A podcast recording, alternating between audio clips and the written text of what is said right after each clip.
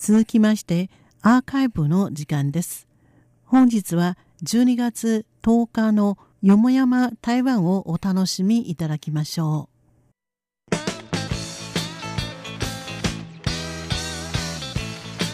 リスナーの皆様、こんばんは。よもやま台湾のコーナーです。よもやま台湾では、台湾の各地で起きた出来事、地方の情報を中心にお届けしております。ご案内は林慶長です。年中は戦い、台湾の中部と南部は古くからサトウキビの栽培とそのサトウキビを使った製糖産業が盛んに行われてきました。今週のよもやま台湾はまず、台湾中部台中市にあるかつての製糖工場の再生についてご紹介します。台中市東区にある日本統治時代に建てられた旧帝国製糖株式会社の台中営業所は戦後台中製糖所という台湾陶業会社の台中オフィスになり、製糖を続けてきましたが、1990年代に国際の里科学の激しい変動と台湾における産業構造の転換の影響を受けて、1993年に製糖が中止されました。1997年に台湾の大手企業コアパシフィックグループが台中製糖所の土地の使用権を取得し、ここで大型ショッピングセンターの建設を始めました。しかし、2001年に台風16号がもたらした記録的な暴風と豪雨によって、また工事中のショッピングセンターが全壊になり、地下室を作るために作った地下の空間が池になったせい、2005年、コアパシフィックグループがショッピングセンターの建設を諦め、土地の使用権を台湾陶業会社に返しました。2006年、今度は台北市にある特湾デパートがその土地の使用権を取得し、住宅や商業施設が混在する複合施設を建設する予定ですが、2007年に法律上の規制によって開発がまた中止され、土地は再び台湾東京会社の手に戻りました。二とも商業開発が途中で中止されてしまったここは、製糖工場だった時の建物が一部壊されましたが、今でも東区の唯一日本統治時代に建てられた日本家屋が残された場所です。2007年7月に台中市歴史的建築として登録されました。その後、台中市文化資産所は台中市における産業文化記憶を保存するよう、この旧帝国製と台中営業所を修復し、台中産業古地館として再生しようと動き始めました。なぜそこを台中における産業の歴史を語る台中産業古地館にするのかというと、実は帝国工場が作った砂糖があるからこそ、台中市の方言区、方言は豊富の方、原因の原と書きますが、方言区で日本統治時代から全国に誇る伝統的な焼き菓子を作る産業が発展できました。また、製糖工場に機械や鉄などの金属が残されたから、台中市で工業が発展している大都山大市で金具と精密機械の製造産業ができました。この製糖工場は台中市の主な産業発展に思いかけないいい影響をもたらしてきたと言えます。台中市経済発展局によりますと、旧帝国製糖台中営業所は2017年11月に民間企業に経営を委託しました。しかし、歴史的建築であるここは、修復と保存は容易ではありませんから、台中市文化資産省が修復に力を入れて、今年の3月にようやく修復が完了しました。10月末に試し運営が始まり、12月18日に正式にオープンする予定です。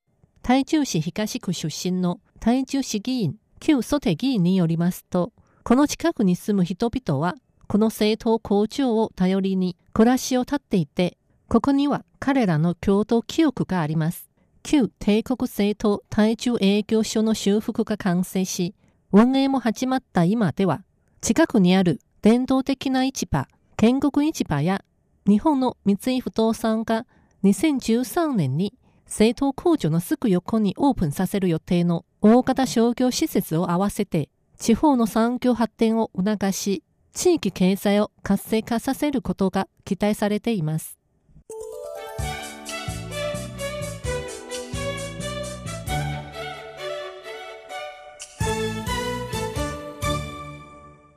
次にご紹介するのは、台湾南部の代表的な観光スポット、アリ山にあるわさび畑を森にする計画についてです。アリ山はかつてわさびの栽培が盛んに行われましたが、多くのわさび畑は実は国有地を不法使用して作ったものです。2018年1月1日からこれら国有地にあったわさび畑が撤去され、木を植えて森にするという計画が始まりました。アリ山がある台湾南部鍵県の林区管理所によりますと、国有地にある元わさび畑はおよそ160ヘクタールありますが、そこを森にするため、初めて強制金の金婚金や人工培地を入れて、土地の参加を改善しようとしました。2年間の努力を経て、新たに植えられた木の生存率は85%以上に達しました。農業委員会任務局鍵森林管理所作業課の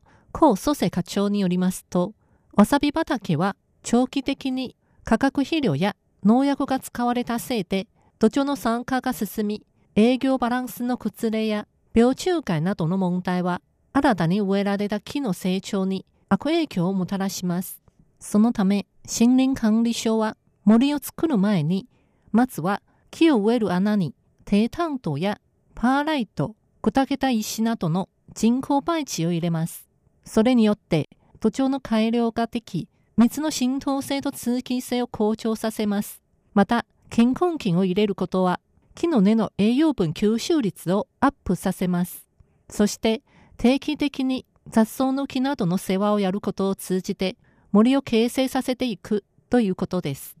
高課長は、わさび畑だった土地は、多くは広さはばらつきで、空洞がたくさんある土質ですから、林務管理所は正しい土地で正しい品種を植えるという計画を立って、台湾紅ヒノキや台湾変白のほか、岡玉の木や裏地の価値など、日照時間が短くても大丈夫な品種を選んで植えました。そのうち、岡玉の木の成長率と生存率が一番いいと言われ、高さが90センチから2年間で210センチになるということです。鍵森林管理所によりますと、わさびを木の下で栽培することは、生態環境に悪い影響をもたらしたので、取り戻したわさび畑だった土地で森を作る作戦をスタートさせました。こうすることによって、森林の完全性が保障でき、国土の安全や生態系の並行など、森林の経営目標にも達成できます。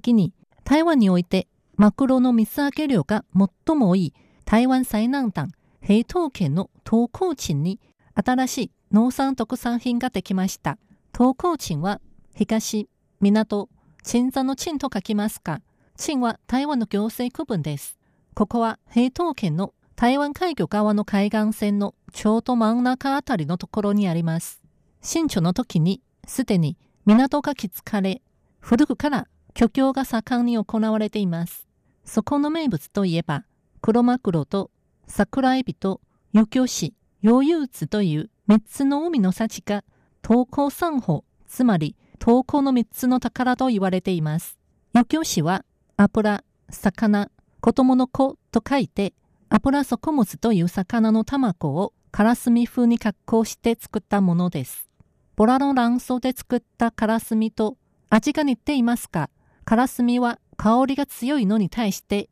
余興酒は少し甘みがあって、噛めば噛むほど風味の変化が感じられます。漁協のほか、東港は近年、農業の発展も積極的に取り組んでいます。現在、二期作できる稲作の面積はおよそ400ヘクタールありますが、海より低い土地が多く、満潮の時に雨が降ったら海水が侵入してくることがありますから、稲の栽培は大体一期作だけで行われ、稲の休耕期間はメロンや